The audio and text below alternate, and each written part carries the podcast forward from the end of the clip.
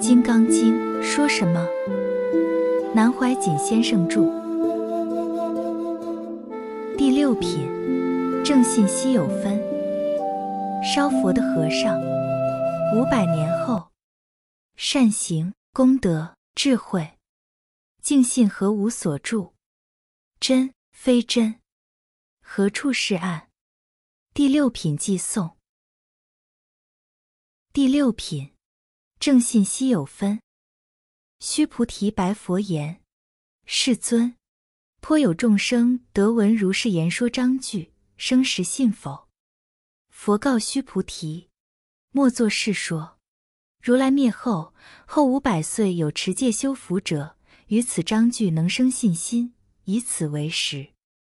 当知世人不于一佛、二佛、三四五佛而种善根，已于无量千万佛所种诸善根。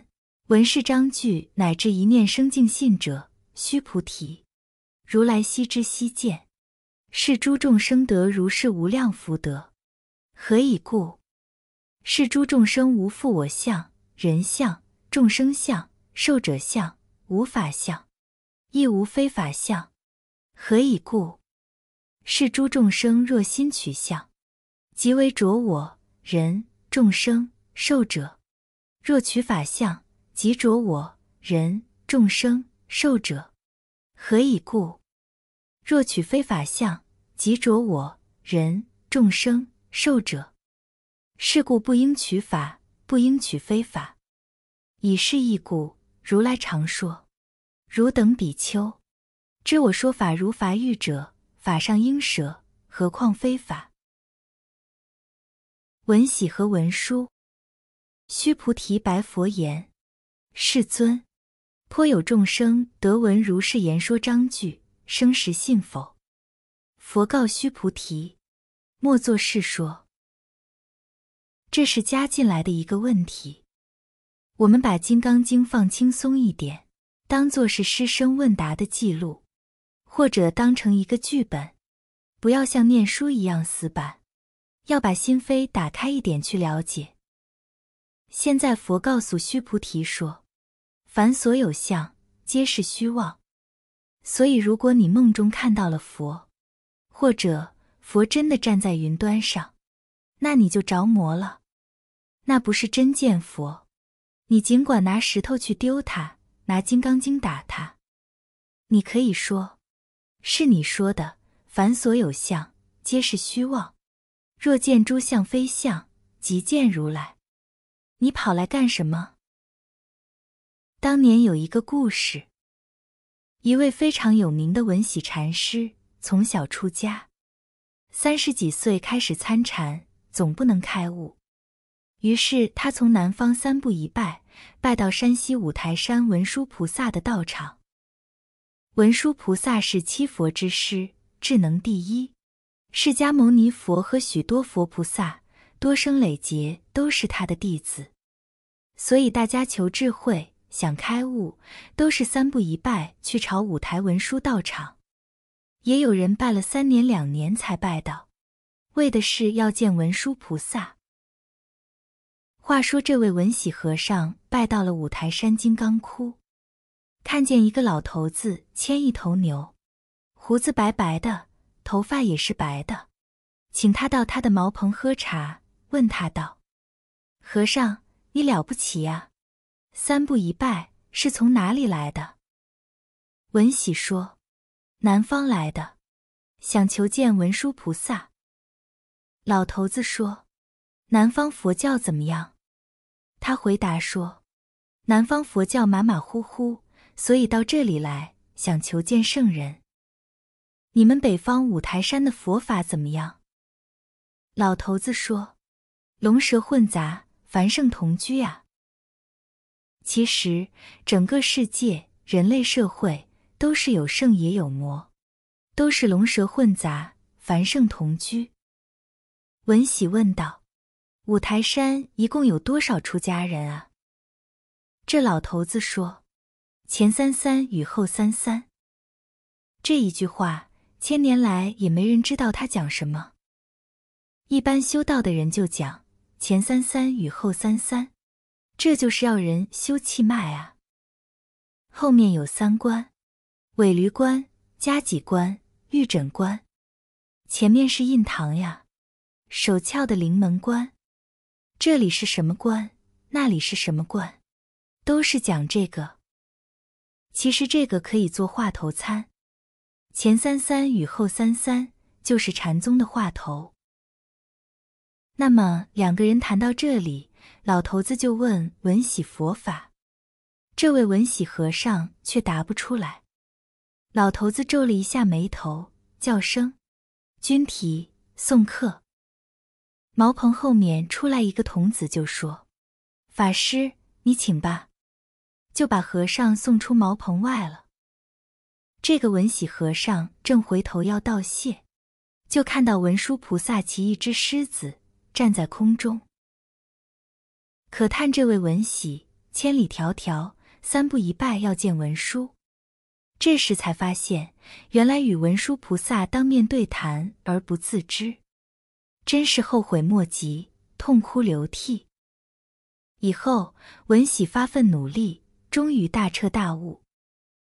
文喜悟了以后，到丛林下做苦工，就是部队里所称的伙夫。大陆上禅林中就叫做饭头。饭头的工作很辛苦，一个庙子中千人吃饭。那个大丛林的饭桶，像我这种个子啊，站在锅里头，从外面绝对看不见人。要煮一千多人吃的饭菜，所用的锅铲之重，如果没有练过武功的人，拿都拿不动。所以少林寺学功夫，只要能烧三年饭，你武功就不得了了。你要整袋倒进锅去，要搅的时候要有武功才能转得动那个锅铲。文喜禅师因为自己悟了道，愿意发心为大家做苦差事，行人所不能行，忍人所不能忍，这就是菩萨道。有一天，文喜在做饭的时候，文殊菩萨在饭锅上现身，还是其他那只狮子，在饭锅上跑圈。文喜看到文殊菩萨，就是当年在五台山金刚窟看到的那个老头子。他拿起锅铲，一边就打过去，一边嘴里说：“文殊是文殊，文喜是文喜，你跑来这里干什么？你是你，我是我。”文殊菩萨的那个化身飞到空中一笑，说：“苦瓜连根苦，甜瓜彻地甜。修行三大劫，反被老僧嫌。”苦瓜当然连根都是苦的了，这个甜瓜当然连那个地都是甜的。修行三大劫数，连释迦牟尼佛都是做过他的学生的，倒霉了，反被老和尚讨厌。这说明凡所有相皆是虚妄，反复叮咛，也就是禅宗祖师们后来说的佛来斩佛，魔来斩魔的道理。这也是修行的无上秘诀。烧佛的和尚，所以说诸位千万不能着相，一着相后来都变成精神病了。这是反复请求诸位，也是警告诸位不能着相的道理。禅宗到了后来，有一桩丹霞烧木佛的故事。丹霞禅师是马祖道一的大弟子，他已经当方丈了。冬天冷起来没有柴烧，就把大殿上木刻的佛搬下来劈了，用来烤火。当家师出来看到了，吓得说：“烧了佛，这个罪过多大，有因果啊！”奇怪的是，这个当家的胡子、眉毛当时都掉下来，脱了一层皮。佛是丹霞烧的，因果反而到了当家的身上去。这是禅宗里头奇怪的公案，是有名的丹霞烧木佛，院主就是当家和尚落须眉的公案。这些道理都说明了真正佛法不着相的道理。所以各位用功的时候千万不要着相，一着相就严重了。对于佛的这个说法，在第六品中，须菩提提出怀疑的问题了。他说：“佛，你这样讲了以后，将来有众生得闻如是言说章句。听到你这样讲，尤其《金刚经》这一种理论流传到后世，生时信否？他们能够相信吗？一般人信佛都要着相，完全不着相，能够办得到吗？”佛告须菩提：“莫作是说。”佛告诉须菩提说：“你不要这样看法。”接着，佛就说预言了。五百年后，如来灭后，后五百岁有持戒修福者，于此章句能生信心，以此为实。当知世人不于一佛、二佛、三四五佛而种善根，以于无量千万佛所种诸善根。这个话很严重，因为讲到一切无相、不着相才是佛。如果落在鬼神相，一天到晚闹那些境界，自己走入着相的路线，自找麻烦还是小事，已经落入了魔道，是大。因此须菩提提出来问佛，他说：“你这样讲法，后代还有人真正懂得，能够相信吗？”佛说：“你不要这样看，当我死了以后，过五百年。”为什么讲过五百年？佛在世的时候叫做正法时代，佛过世以后是相法时代，就是有佛像、有经典的时候。到了佛经都没有了，只有迷信的时候，叫做末法时代。所以他说，等我过世五百年后，有人真正持戒、修福、多行善道，功德到了，他的智慧打开，就可以相信这个话了。佛说五百年后，重点是指后世，也有许多说法。针对五百年后这句话，多方研究推测论断，在此不多做讨论。善行、功德、智慧。刚刚讲到释迦牟尼佛说，有人持戒、守戒、修福报，福报修成就了，才能得到无上智慧。一个人，不要说智慧，生来能有一点聪明，都还不是一生一世的事。要想得到无上的智慧，不是求得来的，是修来的。要修一切的善行，一切的功德，才成就无上的智慧。这个智慧是悟得的，是持戒、修福而来的。守戒累积起来，加上诸恶莫作、众善奉行的修福，才真正得到大福报的大智慧。佛在此特别提出来。在他过世以后五百年，有持戒修福的人才能相信他的话。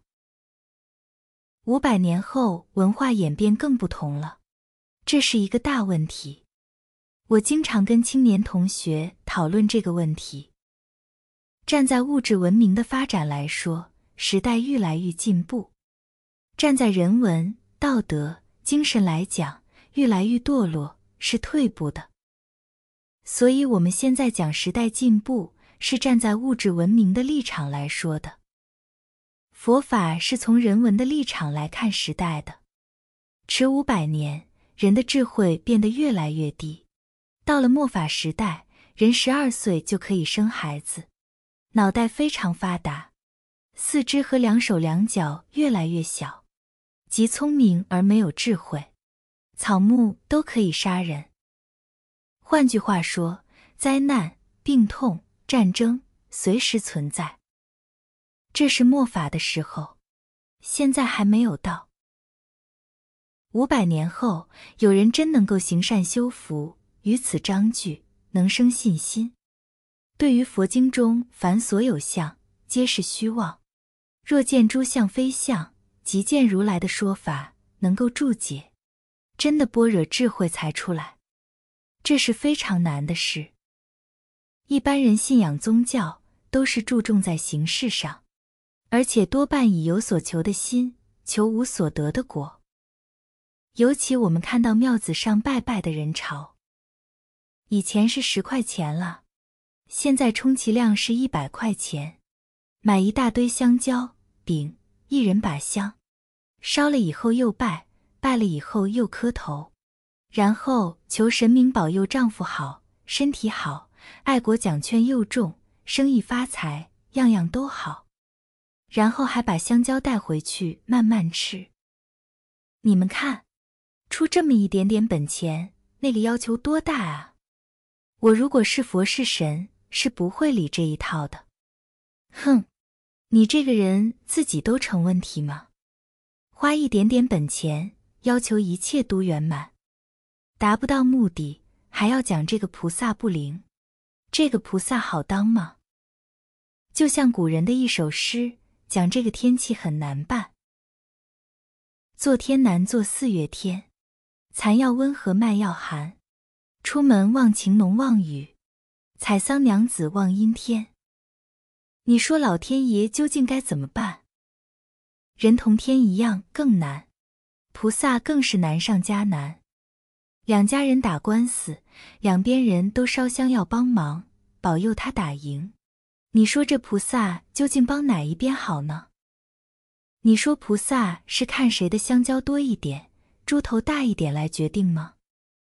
所以啊，这些都是宗教仪式，从心理学立场来研究，这是很滑稽的。我们经常听人家讲宗教仪式的，也只好写四个字来形容：不可理喻，不可理喻，简直不可理喻。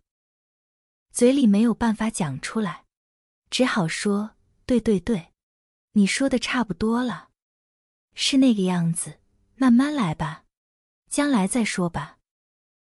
那个将来再说，也许是三大节以后才再跟你讲呢。就是说你现在听不懂，只好三大节以后再说吧。现在佛说这个真理是非常平凡而难相信的。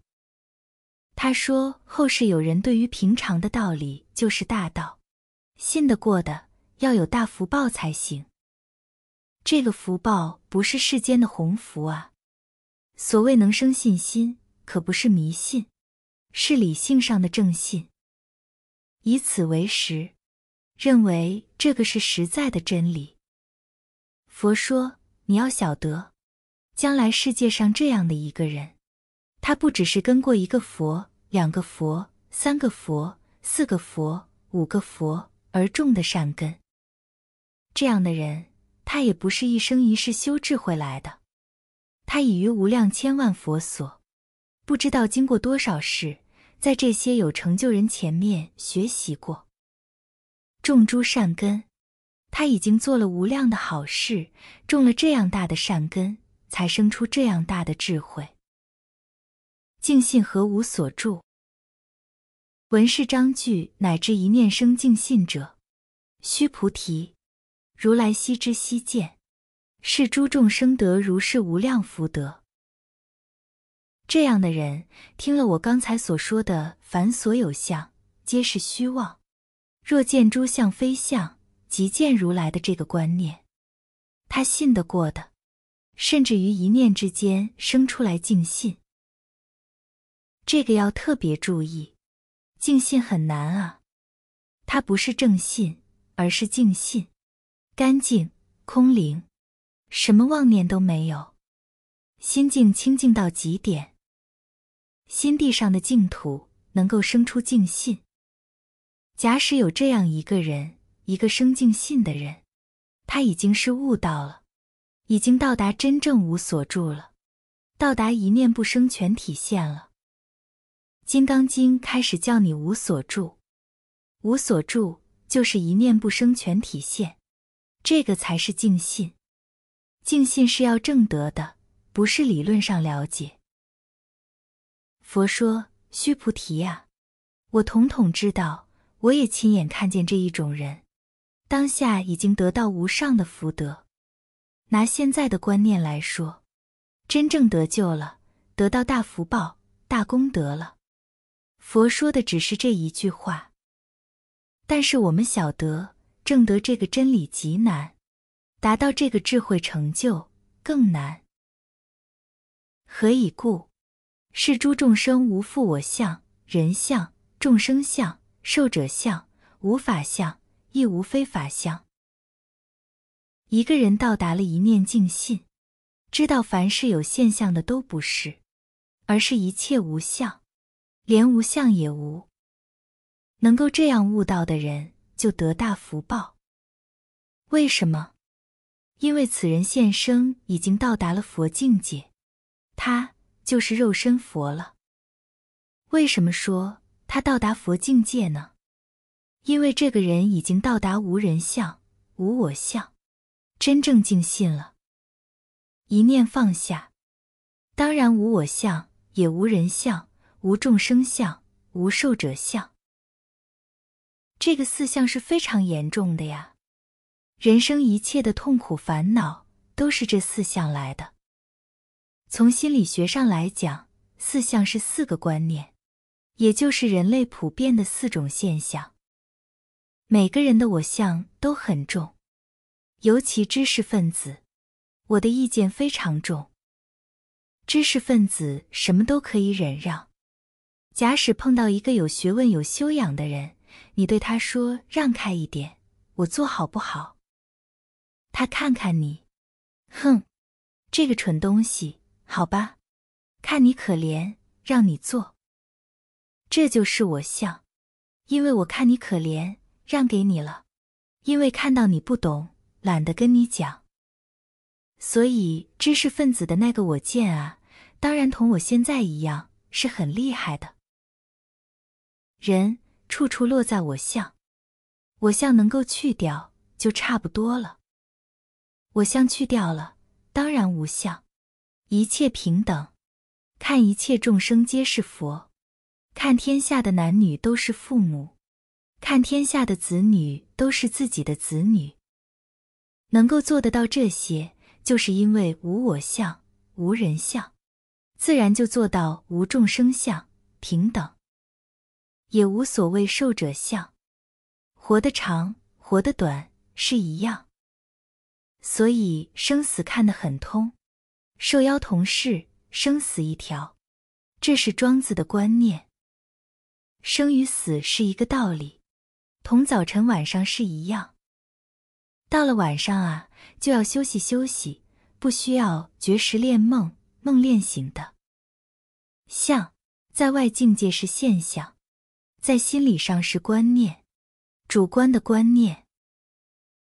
下面两个更重要。无法相，一切佛法及什么叫佛法都把它放下了。凡所有相皆是虚妄，一切不着相统统放下，这个是无法相。但是你要认为什么都不是，一切都不是，佛也不是，不是的也不是，你又落在世上。什么事？非法事，一切都否定。对不住，你又错了，你又落在一个对上。这个对就是无非法相。换句话说，一切都不是，一切也是。有人研究《金刚经》，认为《金刚经》是绝对讲空的。错了，无法相亦无非法相。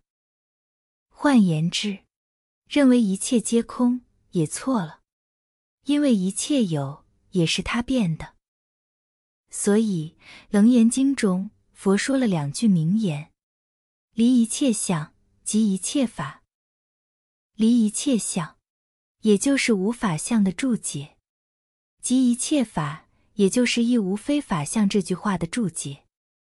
离一切相即一切法，一切离也离。所以《金刚经》并不是讲空，它只是说在见到的时候，见法身的时候，是凡所有相皆是虚妄。当我们起而行之，修行的时候，孜孜为善，念念为善，是不可以空的。禅宗大彻大悟的大师们解释学佛人基本的道理，说实际理地，不着一尘，万行门中不舍一法。实际理地不着一尘是讲本体，万行门中，起而行之。在行为上是不能空的，念念都是有。诸恶莫作，众善奉行。所以万行门中不舍一法，样样都是有，不是空。这个道理，我们学佛的首先要清楚。下面再说第三重理由。它整篇里头，正面、反面反复说明，最后综合起来产生一个结论。何以故？是诸众生，若心取向，即为着我、人、众生、寿者；若取法相，即着我、人、众生、寿者。他说什么理由呢？假使一个人心里的观念着相来学佛，譬如今天非来烧香，非来拜拜不可，就是着相。我们当学生的时候，正是破除迷信、推翻旧文化的时代。上庙子很想拜菩萨，实在不好意思，怕人笑我迷信。看看四顾无人的时候，赶快跪下去拜一下，立刻站起来，表示我是不迷信的。有一次被和尚看到了，他赶快拿引磬东一敲，把我吓坏了。他被同学们看见，笑我迷信。后来我就问这个和尚，为什么你要敲这个大磬呢？他说，年轻人不知道，烧香不敲磬，菩萨不相信；拜佛不放炮，菩萨不知道。听得真是啼笑皆非。这也算是一本经。实际上啊，杭州的庙子又多，这样一拜佛，他敲一声磬，口袋里的钱就要跳出来了，非要给一块不可。香油钱总要拿呀。所以他这个烧香不敲磬，菩萨不相信是有道理的。我说，拜佛为什么要放炮？好像菩萨耳朵聋，要把他吵醒，才知道有人拜他。这个就是说着相，一切众生心理上的信佛都是大着相，就是着于人相、我相、众生相、寿者相。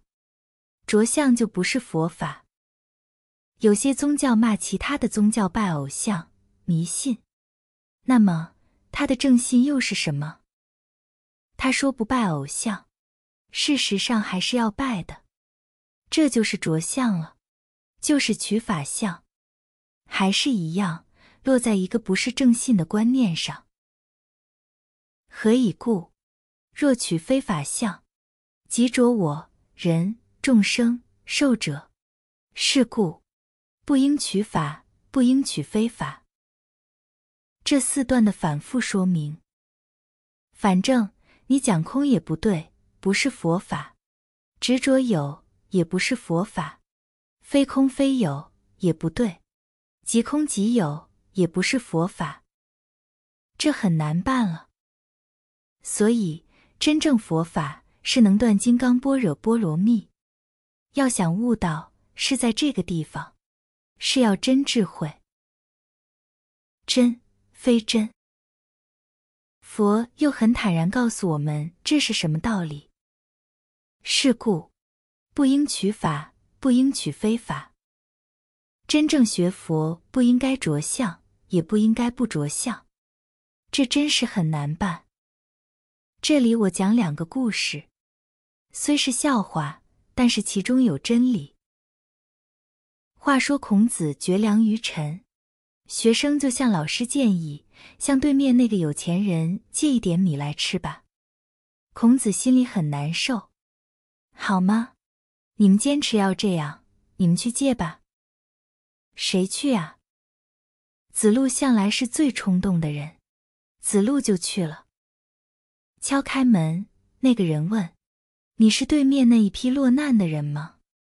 你既然是孔子的学生，一定认得中国字，我写个字给你认，认对了不要借，送米给你们吃；不认的就不借，有钱也不卖。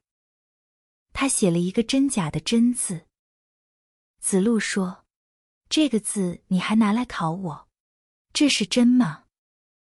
这个人把门一关，说：“你认不得，不借。”子路吃了闭门羹，回去告诉老师。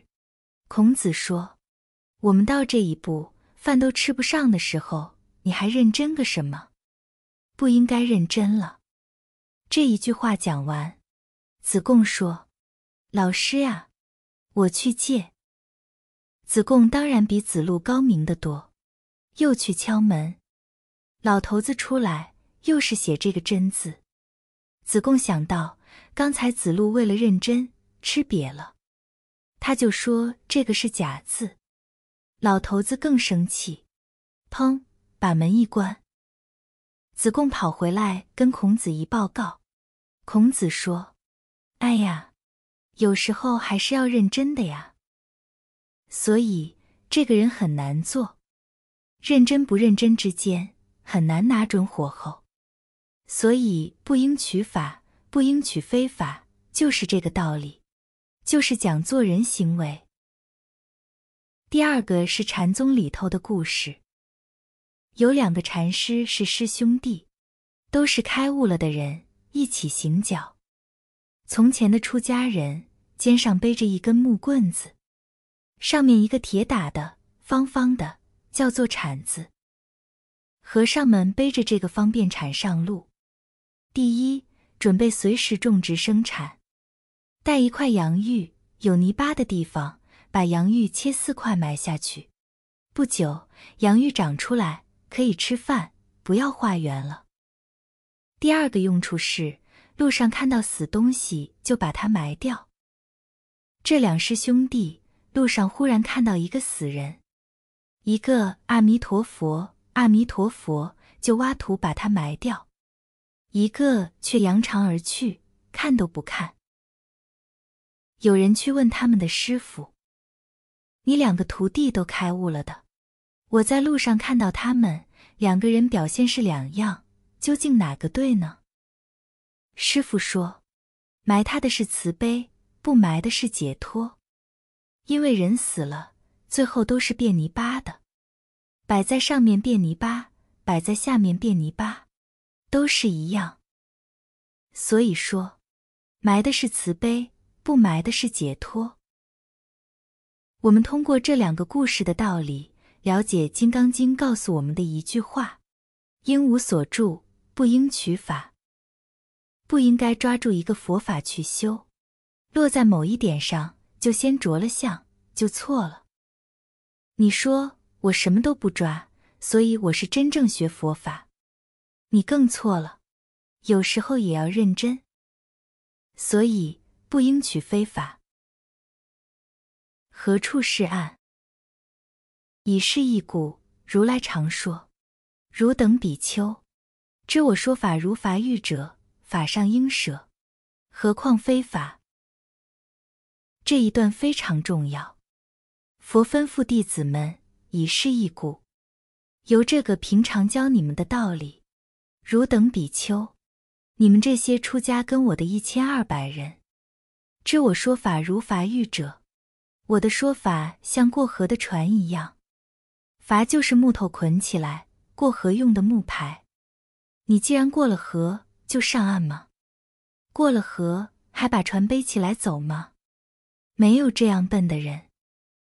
佛说，我的说法都是方便，都是过河用的船。你既然上了岸，就不需要船了。所以我所说法如筏喻者，这是个比方。法上应舍，一切真正的佛法到了最后，像过了河的船，都要丢掉。何况非法，何况一切不是法呢？正法如果最后舍不干净，还是不能成道的，何况非正法，更不能着相了。这里佛讲得非常彻底。佛法传到中国，常说苦海无边，回头是岸。岸在哪里呢？不需要回头啊，现在就是岸，一切当下放下，岸就在这里。禅宗有个公案，有一个龙湖普文禅师，普文是他的名字，他是唐朝熙宗太子，看破了人生，出了家，到石双庆珠禅师那里问佛法。他说：“师父啊，你告诉我一个简单的方法，怎么能够悟道？”这个师父说：“好啊。”他就立刻跪了下来。“师父啊，你赶快告诉我。”师父用手指一下庙子前面的山，那叫暗山。依看风水的说法，前面有个很好的暗山，风水就对了，像坐在办公椅子上，前面桌子很好，就是暗山好。他这个庙子前面有个暗山非常好。暗山也有许多种，有的暗山像笔架，是笔架山，这个家里一定出文人的；有些是箱子一样，一定发财的。石双禅师说：“等前面暗山点头的时候，再向你讲。”他听了这一句话，当时开悟了。换句话说，你等前面那个山点头了，我会告诉你佛法。这是什么意思？才说点头，头一点，暗山自有点头时。说一声回头是岸，不必回头，岸就在这里。等你回头，已经不是岸了。有些禅师说：“放下屠刀，立地成佛。”就有同学问我，我说：“不错啊，可是不是你呀？你们连刀子都不敢拿，拿起来怕割破了手。拿屠刀的人是玩真的，真有杀人的本事，大魔王的本事，是一个大坏蛋。但他一念向善，放下屠刀，当然立地成佛。你们手里连刀子都没有，放下个什么呀？”所以我们了解了这个，就应该懂得《金刚经》告诉我们法上应舍，何况非法的道理。也许有人会说，《金刚经》一切讲空，既然空了，什么坏事都可以做了。那可不然，善事都不可着相，何况坏事？坏事更不可以做了。下面是我当时所做有关这一品的祭字。第六品祭诵：金鸡夜半作雷鸣，好梦惊回暗犹明。悟到死生如旦暮，信知万象一毛轻。金鸡夜半作雷鸣，这一品佛告诉我们了生死的道理。这一句就是说，像我们睡觉一样，一切众生都在睡梦中，半夜听到鸡叫，把我们叫醒了。人生开悟的时候就是这样，觉得自己从迷梦中清醒了，虽然在半夜三更迷梦中，却被鸡叫醒了。诸佛菩萨说法等于鸡叫一样，把我们叫醒了。好梦惊回暗犹明，你不要以为自己悟了。你如果有个悟的境界，你还是大混沌一个。真正悟了的人，连悟的境界都不会存在。有一个悟的境界，你已经着法相了。所以说，好梦惊回暗犹明。悟到死生如旦暮，真正的了解了，悟了，悟到死生如旦暮。人生出来，等于天亮了，睡醒了。是活着，死了呢？夜里到了，应该去睡觉了。死生一条，没有什么了不起。所以，中国文化素来就讲，生者寂也，死者归也。能够悟到死生如旦暮，你才能够得到正信。真正相信了。相信什么？信知万象一毛轻。宇宙万有，在庄子的观念中是天地一指，万物一马。这个天地就是这一指，整个宇宙万有也就是这一指，就是这么一点。万象万物就是这么一马，整个的宇宙万有像一匹马一样，有马头，有马尾，有马毛。所以说，宇宙万有轻如鸿毛。现在我们了解了这个道理，如果我们真懂了这一品，就懂了法上应舍，何况非法。换句话说，学佛的人都想了生死。怎么样是真正的了生死呢？我告诉诸位一句话：本无生死之可了，那才能够了生死。